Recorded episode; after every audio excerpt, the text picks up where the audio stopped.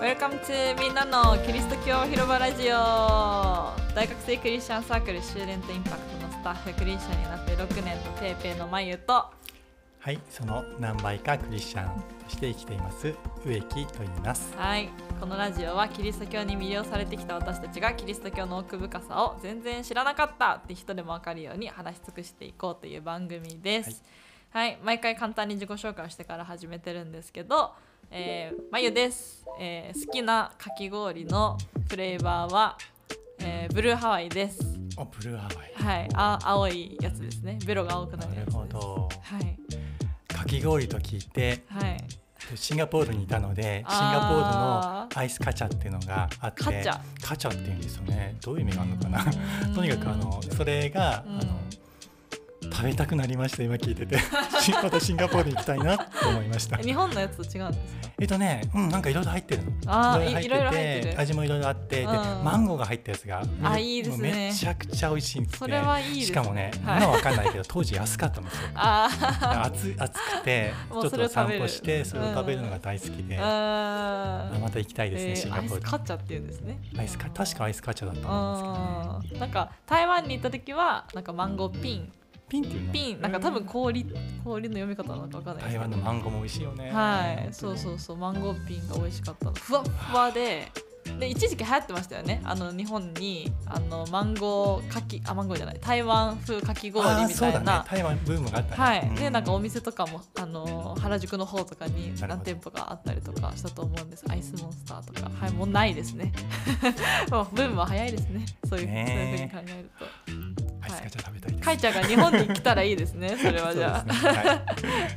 はい、今回のシリーズなんですけど新しい人生の始まりっていうことでキリスト教の洋服を信じるとクリスチャンになるということで、まあ、そうすると何が起こるのかとかクリスチャンになるってどういう意味なのかとかを話していきたいと思っています。実は今日のエピソードがこのシリーズの最後で聖書についてですね、まあ、タイトルは「聖書ってむずくない?」ってことであの聖書のことについてちょっと話していこうと思ってるんですけど、はい。ちょっとむずくないってあのタイトルで入れた通りなんかちょっと難しい読むの難しいイメージがあって、うんうんうんで実際私も今聖書持ってますけど分厚いじゃないですか。確かに。これそんなに大きいサイズじゃないんですけど、うんうん。それでも、ね、これぐらいやっぱり分厚いこれくらいとか言ってあの音声で分かんないと思うんですけど。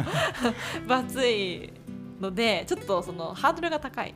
あの、ね。読むにはちょっと始めにくいっていうあのイメージがあると思うんですけど、はい。まあ、聖書のその、まあ、聖書にまつわる疑問とかあのちょっと話していきたいなと思っていてあのベーシックなところをちょっとカバーしていければなと思っています。えーまずですね聖書って何ですかって聞かれたとしてしたら植木さんならどうやって答えますか、そうですね。うん。まあ聖書とは、今そうですね。あの最初まだイエス様を信じる前に聖書を見た時は本当に今マリさんが言ってたようにうん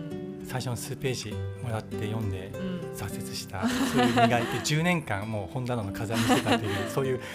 切ない悲しい思い出があるんですけど本当にすごい難しかったんですけど、うん。でも今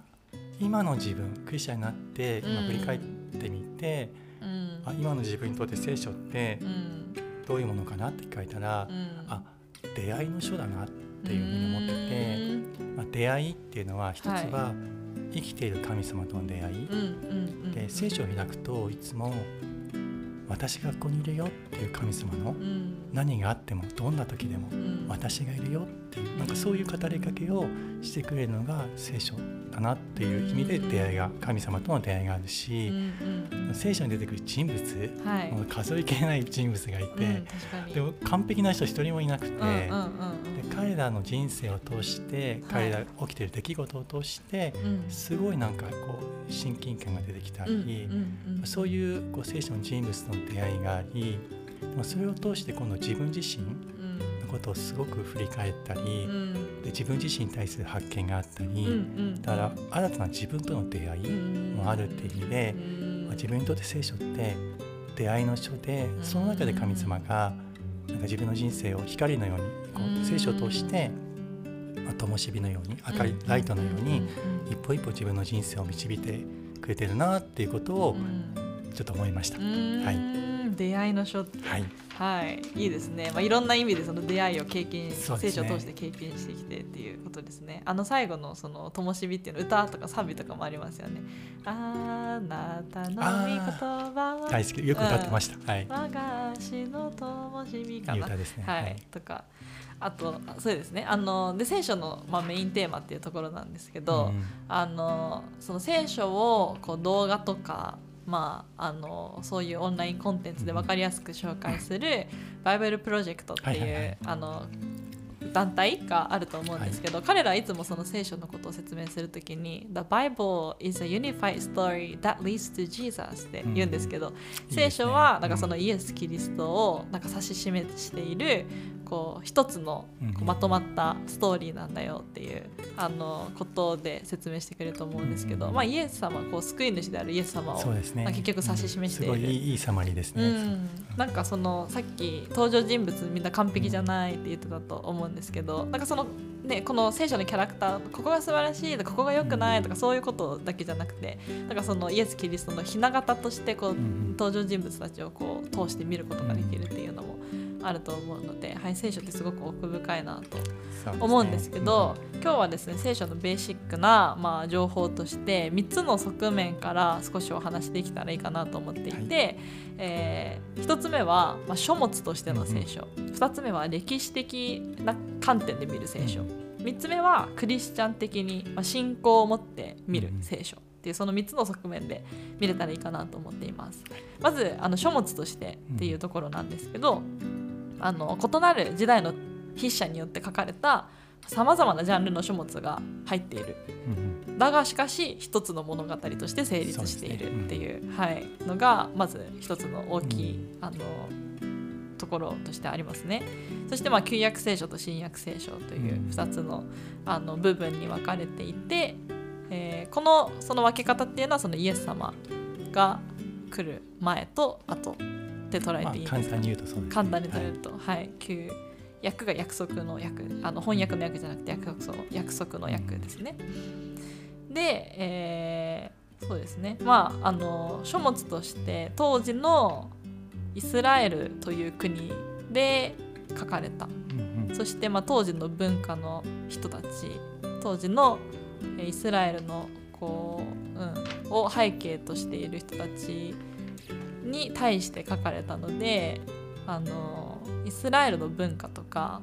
言語とか宗教観うんっていうのを理解することが、まあ、結構読解の助けになるっていうのもありますよね。植木さんは進学校に行かれた時に結構そういう勉強はしましたか？うんそうです。もちろんそういう勉強します、うんうんね、うんうん。本当例えば旧約聖書なんかは、はいちょっと日本人には馴染みのない、あのまあ、砂漠というか、まあ、本当にそういう乾燥した地域の文化ですしあー確かに。本当にあの僕らと全然違った、感じ方、考え方、うん。神感もそうですし、うんいろんな意味で、まあ、戸惑いがあるかもしれませんけれど、でもあの本当に普遍的な真理がやっぱりあるので、あのその人たちだけのものではないんですね。だからそこからあの、うんね。僕たちに神様が語ってらっしゃることがあるので、うんうん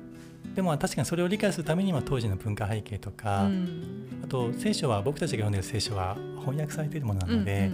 やっぱりもともと旧約聖書はまあヘブル語、うん。まあ、一部アラム語もありますけどう、ん。で新約聖書はギリシャ語で書かれているので、うん。まあ進学校で勉強してすごい良かったのは、うん。その翻訳する前の言葉の意味が、うん。まあ、多少分かるようになったので、うんうん。あ本当に例えば詩篇とか、うん。言語で見るとすごく面白かったり、うん。あの隠れた音がねあったりとか本当になんかすごく覚えやすくなってたりとか繰り返し表現、まあ、平行法ってあるんですけど、はい。でもそれが通して何を俳句のように何かねこう伝えようとして何かがあるんですねそういう、そういうのが分かってもっともっとあ、外国人が俳句がどういうものか五七五七七っていうのを学んですごく感動するみたく、うん。なんかそういう背景とかそういう言語とか学ん。で、より、まあ、聖書の世界っていうのがあのまた聖書が言っている意味っていうのがより伝わなんか理解できるようになったっていうことは確かにあります。うんうんうんすごいいい勉強のこう、ね、勉強がつながるっていうか聖書の読むことにつながる、ね、あとやっぱりすごくあの感動したのは、うん、統一性があって、まあ、聖書って最初に書かれた創世記の最初の部分が書かれて、はい、黙示録の最後新約聖書の最後のところまで書き上げるまでに1600年ぐらいかかってるんですよ。1600年。1600年ですよ。うん、1600年ですよね。だって今2000そう23年ですよね。一人の人がね1600年生きるわけないじゃないですか。だから40人以上の人たちが、はい、しかもいろんな背景が違う人たちが書いてるんですよ。うん、で一緒に相談して書いてないんですよ。うんうん、時代も違うわけですからね。今こうして僕らまあ、本当に詳しく学ぶと、うん、まるで一人の人が書いたような調和があって、うん、伝えてるメッセージがあって、うん、でそれが先ほどのバイブルプロジェクトの方のサブにあったように、イエス・キリストを指し示すものであって、こんなことはとても人間技ではできないんですね、だから本当に聖書が神の言葉なんだっていうことは進学校であの聖書っていうのをもっと詳しく学ぶ中でよりそういう確信が深まってきたっていうこともあります。はい。そうですね。なんかもっと学びたいなと私も思いながら、ぜひぜひ、はい、思ってます。いつも常に。はい、そして、えー、そうですね、まあ、書物としてっていうところで、まあ、例えば新約聖書の福音書、まあ、4つの福音書がありますけど、うんうん、は、まあ、イエスの弟子たちもしくは弟子たちに関連する人たちが、まあ、書いたっていうことでそのイエス・キリストのことを、まあ、文章によってこう伝えるっていうか、そういう目的があって書かれている、あのまあ、当時の目撃者イエス・キリストの目撃者たちが、この目撃証言をこう次の世代の人たちもこう伝わっていくようにっていう意味で、まあ、文書として残した、もし今だったら、まあ、動画とかいろいろありますけど、まあ、当時だったら文書として残すっていうことも相当すごく大きな、あの偉業というかすごいことだったと思うんですけど。はい。まあ、そういう目的もあったと思います。で2つ目の側面の歴史的に歴史的な聖書としてを見ていきたいと思うんですけど、あのよくこれもあの聞いたことあると思うんですけど人類に最も影響を与えてきた本という、まあ、ベストセラーって言われますよね。なんか何何何百の語に翻訳されてななんえっとね全部だったら、はい、多分400近く400近く。聖書全部だったら部分的なのも合わせると2000とか3000ぐらいだと思うんですけど、まあ、ちょっと僕の記憶、うんうん、確か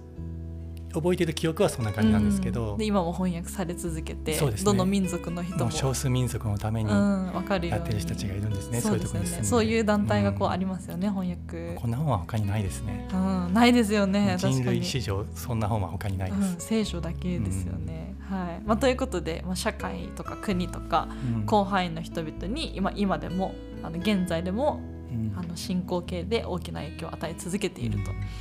えー、そしてあの神学という、まあ、神を学ぶという、まあ、神学という学問の、まあ、分野が存在して、うん、あの研究されて、まあ、考古学的な視点でもこう新たな情報とか今でも出続けてますよね、うん、最近になって分かったこうこととかあの出てきたこうものとかあのあったりとかすると思うんですけどだから聖書ってっていうのはこう、ね、学学んでいくものというかこう研究され続けて今でもあのそれも現在進行形で研究され続けて、うん、はい、すごくこう、ね、あの日本だと神学っていうのがあんまりこう身近ではないかもしれないんですけどヨーロッパとかだとなんかその神学が当たり前のようにこう、ね、なんか研究されてるみたいな聞いたことがありますね。そうですね、うん、うん、でも本当これ歴史的っていうのは結構大事で、うん、なんか日本人は時々聖書はなんか神話のような、うんうん、そうですね。部分でだから昔の日本の神話のような、はい、大和武の御事のような、同じレベルで考えることがあるんですけど、まあ、あれは創作だっていうのはもう誰が見てもね、読んでも分かるんですけど。でも聖書っていうのは歴史的な根拠がたくさんあるんですよ、だから考古学とかも関係しててもちろん学者たちによってその解釈はいろいろあるので、あのまあ学者の話が必ずしも正しいわけではないんですけれども、はい、でもやっぱり歴史の中で書かれている、ただの創作のストーリーではないっていうことが、まあ、これはすっごく重要なんですね。その中に聖書の人物が本当に歴史の人物なんですよ。うんうん、ダビデとかもねその中の代表として。でイスラエルの国ができていって、はい、亡くなって、また再建今してますけど、あの歴史の中のものその中で神様がある人たちに言葉を与えてきて出会ってくれたっていうことなので、うん、そこは大事だと思いますね、ただの文学の本ではない、ね、そうですね。文学的にも歴史的にも、文学的にも優れているけどでも、歴史的なものでもあるっていうことですね。そうですね。はい。そして最後の側面と3つ目の側面で、あのクリスチャンが聖書をどういうふうに見ているのかっていうこと。を、そうですね。はい。まあ、結構重要だと思うんですけど、この部分もあの見ていきたいなと思っていて、えーまあ、ちょっとそうですね、まあ、当時の文化に生きる人たちに書かれたものでもあると、その書物的には。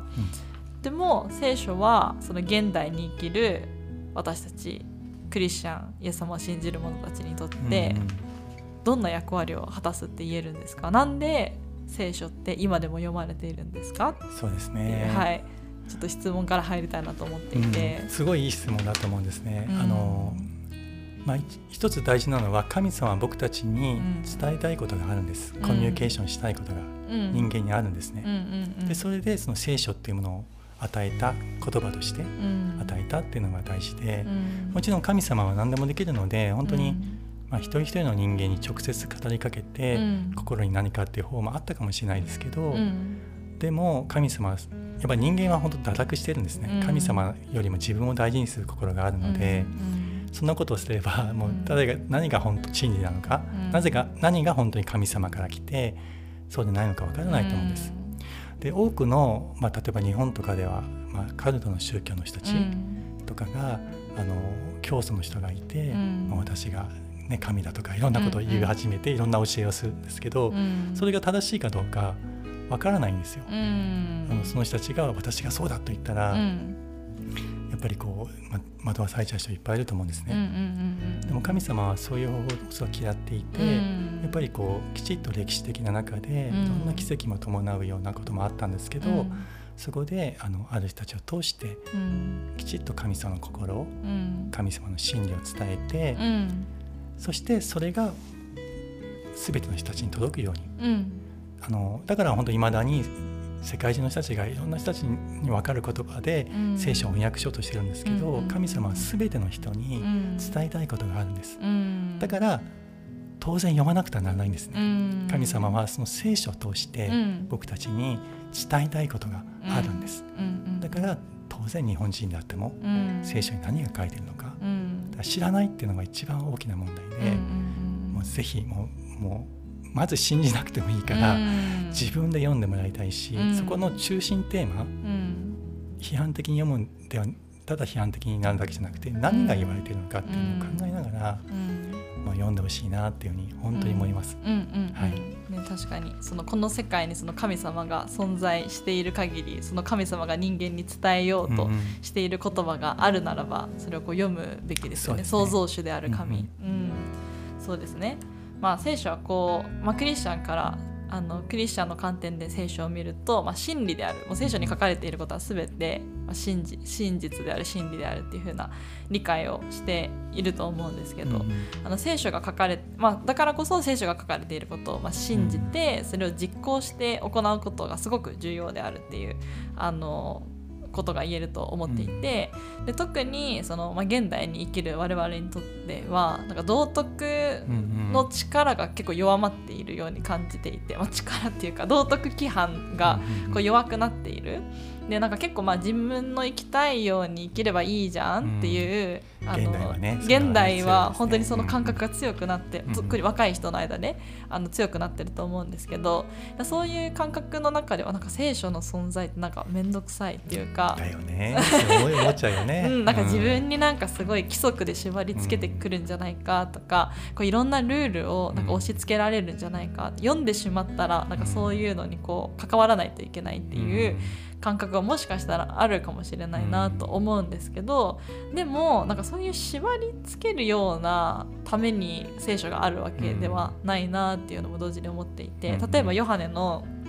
福音書、うん、20章の31節にはこの聖書のまあ、これらのことが書かれたのはっていうことが書いてあって、まあ、そのヨハネの福音書が書かれたのはってことなんですけどあのこれらのことが書かれたのはイエスが神の子キリストであることをあなた方が信じるためでありまた信じてイエスの名によって命を得るためであるって言葉が書いてあったと思っていてあのか書いてあるんですけどその命をイエスまた信じてイエスの名によって命を得るためであるって、まあ、聖書はなんかそのあなたがこういうふうに行動するようになるためにこれを書きましたってその筆者の人が言ってるわけじゃなくて、うん、なんかその聖書のその記述を通して神を知って、イエス・キリストを知って、イエス・キリストを信じてでその信じた結果こう豊かなこう命が与えられるっていう。あのそういうのがあるからこうなんか縛りつけるんじゃなくて、むしろこう自由にするっていうか、こう命を与える言葉だなっていうのを、うん、あのクリスチャンとしてはそうです、ね、はい、思いますね。ちょっと植木さんのあの話を聞きたいなと思ったんですけど植木さんのなんかその聖書とのなんて言うんだろう関係性っていう言葉が正しいか分からないですけど、そうですね。歩み？なんかその聖書を読むにあたっての、うん、なんか植木さんの歩みをちょっとなんか今までの歩みを教えてほしいなと思ったんですけどですね、はい。まあ、クリ最初クリスチャンじゃなく別にあのクリスチャンホームとかじゃなくて、はいはい、クリスチャンじゃなくて、うん、でも聖書をなんかこうもらったんですよね。プレゼントされたんですよね、うん、だからそこからなんかどういうふうなこうそうですね、はい、歩みがあったのかなと。まああのまあ、最初本当に聖書をもらって、先ほどちょっと言ったように、うん10年間。本棚の飾りにしてたので。最初は聖書は飾りから。もう捨てることもできず、ね、飾りとしてのかっこいいなと思って。まあ、北海道に当時はいて、まあ、でも就職で東京に来た時に、まあ、北海道に置いてきたので、まあね、この見捨ててただ本棚のただ捨てられなかったんですね。本当そういう最初はそういうものですね。でも東京に来てクリスチャンの方にまた会ってでまたこう最初は本当全然、まあ、イエス様イエス・キリストのことを聞いて、うん、あのでもすぐ自分の罪のことが分からなかったし信じる気もなかったので、まあ、最初は全然興味もなかったんですけど、うん、まあ、でもすごくあの自分が罪深いってことにすごく気づくようになって、うん、でなんかやっぱりこう自分があったクリスチャンのことを思い出して、もう一回教会に行きたいとか、まあ、聖書のことを知りたいなと思う時期があって、その時は本当に求めて。なんか必死で聖書を読もうとしてた時期があります。だから一生懸命あの多分23か月でね僕ね聖書通読しましたね、えー、もらった聖書をあの北海道に置いてきた聖書を持ってきて、はい。はい、23か月ですか？もう毎日もうなんかでも全然意味が分からなくて。でもなんかねその時すごい乾いてたの。なんかねもう本当にいろんなことがあってなんかここに何かあるかなと思って。でも最初やっぱりこうそんなによく分からなくてただ読もうっていう、うんうん、まあ、教会にも行き始めてちょうど黙示録の学びやっててそれであの黙示録もう結構面白くてそれでなんか、面白いと感じたんですねそうだから本当にねつまずかなかったんですよね。そうですね。本当それで知りたいっていう、うん、それでもっと聖書それもあってあちょっとやっぱり聖書全体読もうっていうのがあって、まあ、最初は読んだんですね。うん、でも分かんなかったんだけど、うん、一つだけ心に残ったのは、まあ特にコリント人の手紙の中にあった、うん、あの愛についてのところがすごく心に染みて、まあ、愛は寛容であり愛は愛は親切ですってありますよね、愛は決して耐えることがないって。でその言葉が信じるちょっと前だったんですけど、うん、なんかこうそれまでの自分が思っていた愛、例えば誰か好きな女の子に対する愛とか、そういう自分が出てくる愛と違うってことに急に気づかされて、それで初めて自分が本当にこんな愛はない罪深い存在だってことに気づいて、まあ、こんな愛が欲しいなって思い始めたんですね。最初にもう聖書を読んで全然分からなかったんだけど、でも読んでるうちにその言葉に出会って、まあ、出会いそのその言葉に出会いがあって、そういう最初はそういう感じから始まりました。で信じた後はもちろんもっと聖書を見たいと思うんですけど、でも最初はどう読んでいいかも分からなかったので、心に残った聖書の言葉をただノートに書いて、ちょっと英語も英語もかっこいいなと思ったから横に英語も書いたりとかして まあ最初はそんなぐらいでしたね。でもたくさん聖書の短い言葉を覚えて、なん。かそういう楽しみ方をしていましたでもしばらく経ってから聖書を読む時にもう少し身のあるというかこの深い読み方を学んでそれがまあ観察解釈的をと後で出てくるんです出てきますけどでそれを少し学び始めてからなんか本当にたハマったというか楽しくなってあ聖書ってこうやって読むんだって。でそれからもう何十年も経ちますけどあの何回も何回も何回も聖書読んでますけどよ何回読んでも飽きないし何回読んでもその時に教え教えられること気づかされることがあってまあ今は進学校でも勉強したのでまあ聖書を教える機会もまあ割と多いんですけれどもでも教える準備をしててもまた新たな発見があるしこんなに飽きないものがこんなに自分をいつもワクワクさせてくれるものがあるかなっていう意味で、聖書っていうのはまあ自分にとってそういうものであって、なんか完全にこれが分かったっていうのはないんですけど理解はどんどん深まってるのに分かったってわけじゃないんだけど、でもあの本当にすごくそういう意味で、あの聖書っていうのが、今の自分にとってとっても大きな自分を豊かにしてくれる、うん、先ほど言ったように束縛するルールブックではないですよ、本当に自由にしてくれる、うん、で喜びと慰めと励ましと力と、本当にそれを与えてくれる、それが僕にとって、まあ、聖書なんですね。そうですね。でも急にそうなったわけじゃないので、まあ、そういうプロセスがあって、でいろんな人に助けてもらいながら、そういうふうになってきたってことですね。はい、なんかその教科書みたいに一回読んではい分かりました。勉強しました。終わりです。とかじゃないです。ね何回も何回も同じ箇所を読んでも、その時その時でこうあこういうこともあるんだ。だから読まれてるんですよ世界中の人たちの人生を変えてるから皆さんも本当に読まないと損です。本当にこれはもう本当に全人類が。本当にそうです、もう本当に何よりも大切なことですね、聖書を読む,、読むことは神の姿をそれみ、そこで見見出しますよね。本当に素晴らしいのでぜひトライしてみてください、はい、あの観察解釈適用っていうのをさっき、あのちょっとコメントの中であったと思うんですけどそれをちょっと最後に簡単に教えてほしいなと思っていて、ねはい、あのまた別の機会に学ぶ機会があるかもしれませんけれども、あのまあ、聖書っていうのは自分自身の人生に生かされて初めて神様はそこを願ってるんですね、神様はただ僕たちに情報を伝えてるんじゃなくて、それを聞いた僕たちの人生が変わること、本当豊かになること喜びにあふれること、希望をもたらすことを願ってるんです、だから自分に適応することが一番大事なんです、そこまでいかなければどんなに学者になってどんな難しい話ができてもそれは神様の願いじゃなくて、僕たちが神様の心を捉えて自分の人生が変えられる、適応していくことが大事なんですね。でも、そのためには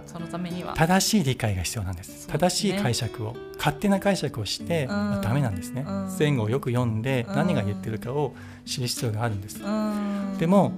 正しい解釈をするためには、何が書いてるかをよく観察しないと、正しい解釈につながらないんです、うんうん、だから観察をして解釈をして適用するっていう流れがあるのは、うん、僕たちの人生を神様を願っておられる良い適用に結びつくために、うん、よく内容を理解して意味を理解して、うん、でその前にその意味を理解するために本当に何が書かれているのか、で本当にあのそういうことをしないで聖書の言葉を勝手にその文脈と関係ないことで教えてる人もいるので、もう危険です。で旧約聖書のあるところを勝手に取って、もう今の僕たちに全然関係ないことをやらせる人たちもいたとしたら、怖いですね、やらなくていいんですそんなこと、でもそれはちゃんと読んで観察して解釈してそれから適用すると、そんな愚かなことをしなくなるので、このプロセスっていうのをぜひ皆さん、まあ、理解して、適用が大事だってことを、まあ、それを本当心に留めてほしいと思います。はい、なんかあの疑問も大事ですよっていうふうに。もういいですよ。もう質問していいんです。はい、あの質問しながら、まああのこのテキストにも質問をしながら学ぶようになってますけど、うんうん、質問しながら疑問があってもいいんですね。うん、で分からないことがあっても全然大丈夫です。本当に全然大丈夫分かるところがありますから、はい、それで大丈夫です。そうですね、はい、なんかその、まあ、歩みというかプロセスの中で聖書も学んでいけると、はい、あのでそしてなんかこう周りの人たちと助けを借りながら教会とかコミュニティの中で一緒に読んで、一緒に学んで、教え合って励まし合ってっていうと本当に楽しく、もう楽しくやってください、聖書の言葉が命ある言葉としてこう入ってくると思います。はい。ということで今回のシリーズは今日のエピソードで最後になりますけど、はい、今まで6回目ありがとうございました。ありがとうございます。ねおしゃべりあの私も植木さんもおしゃべり好きなので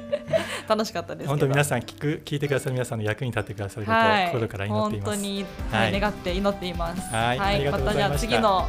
いつかの次の回で、はい、じゃあまた、はい、はい、またね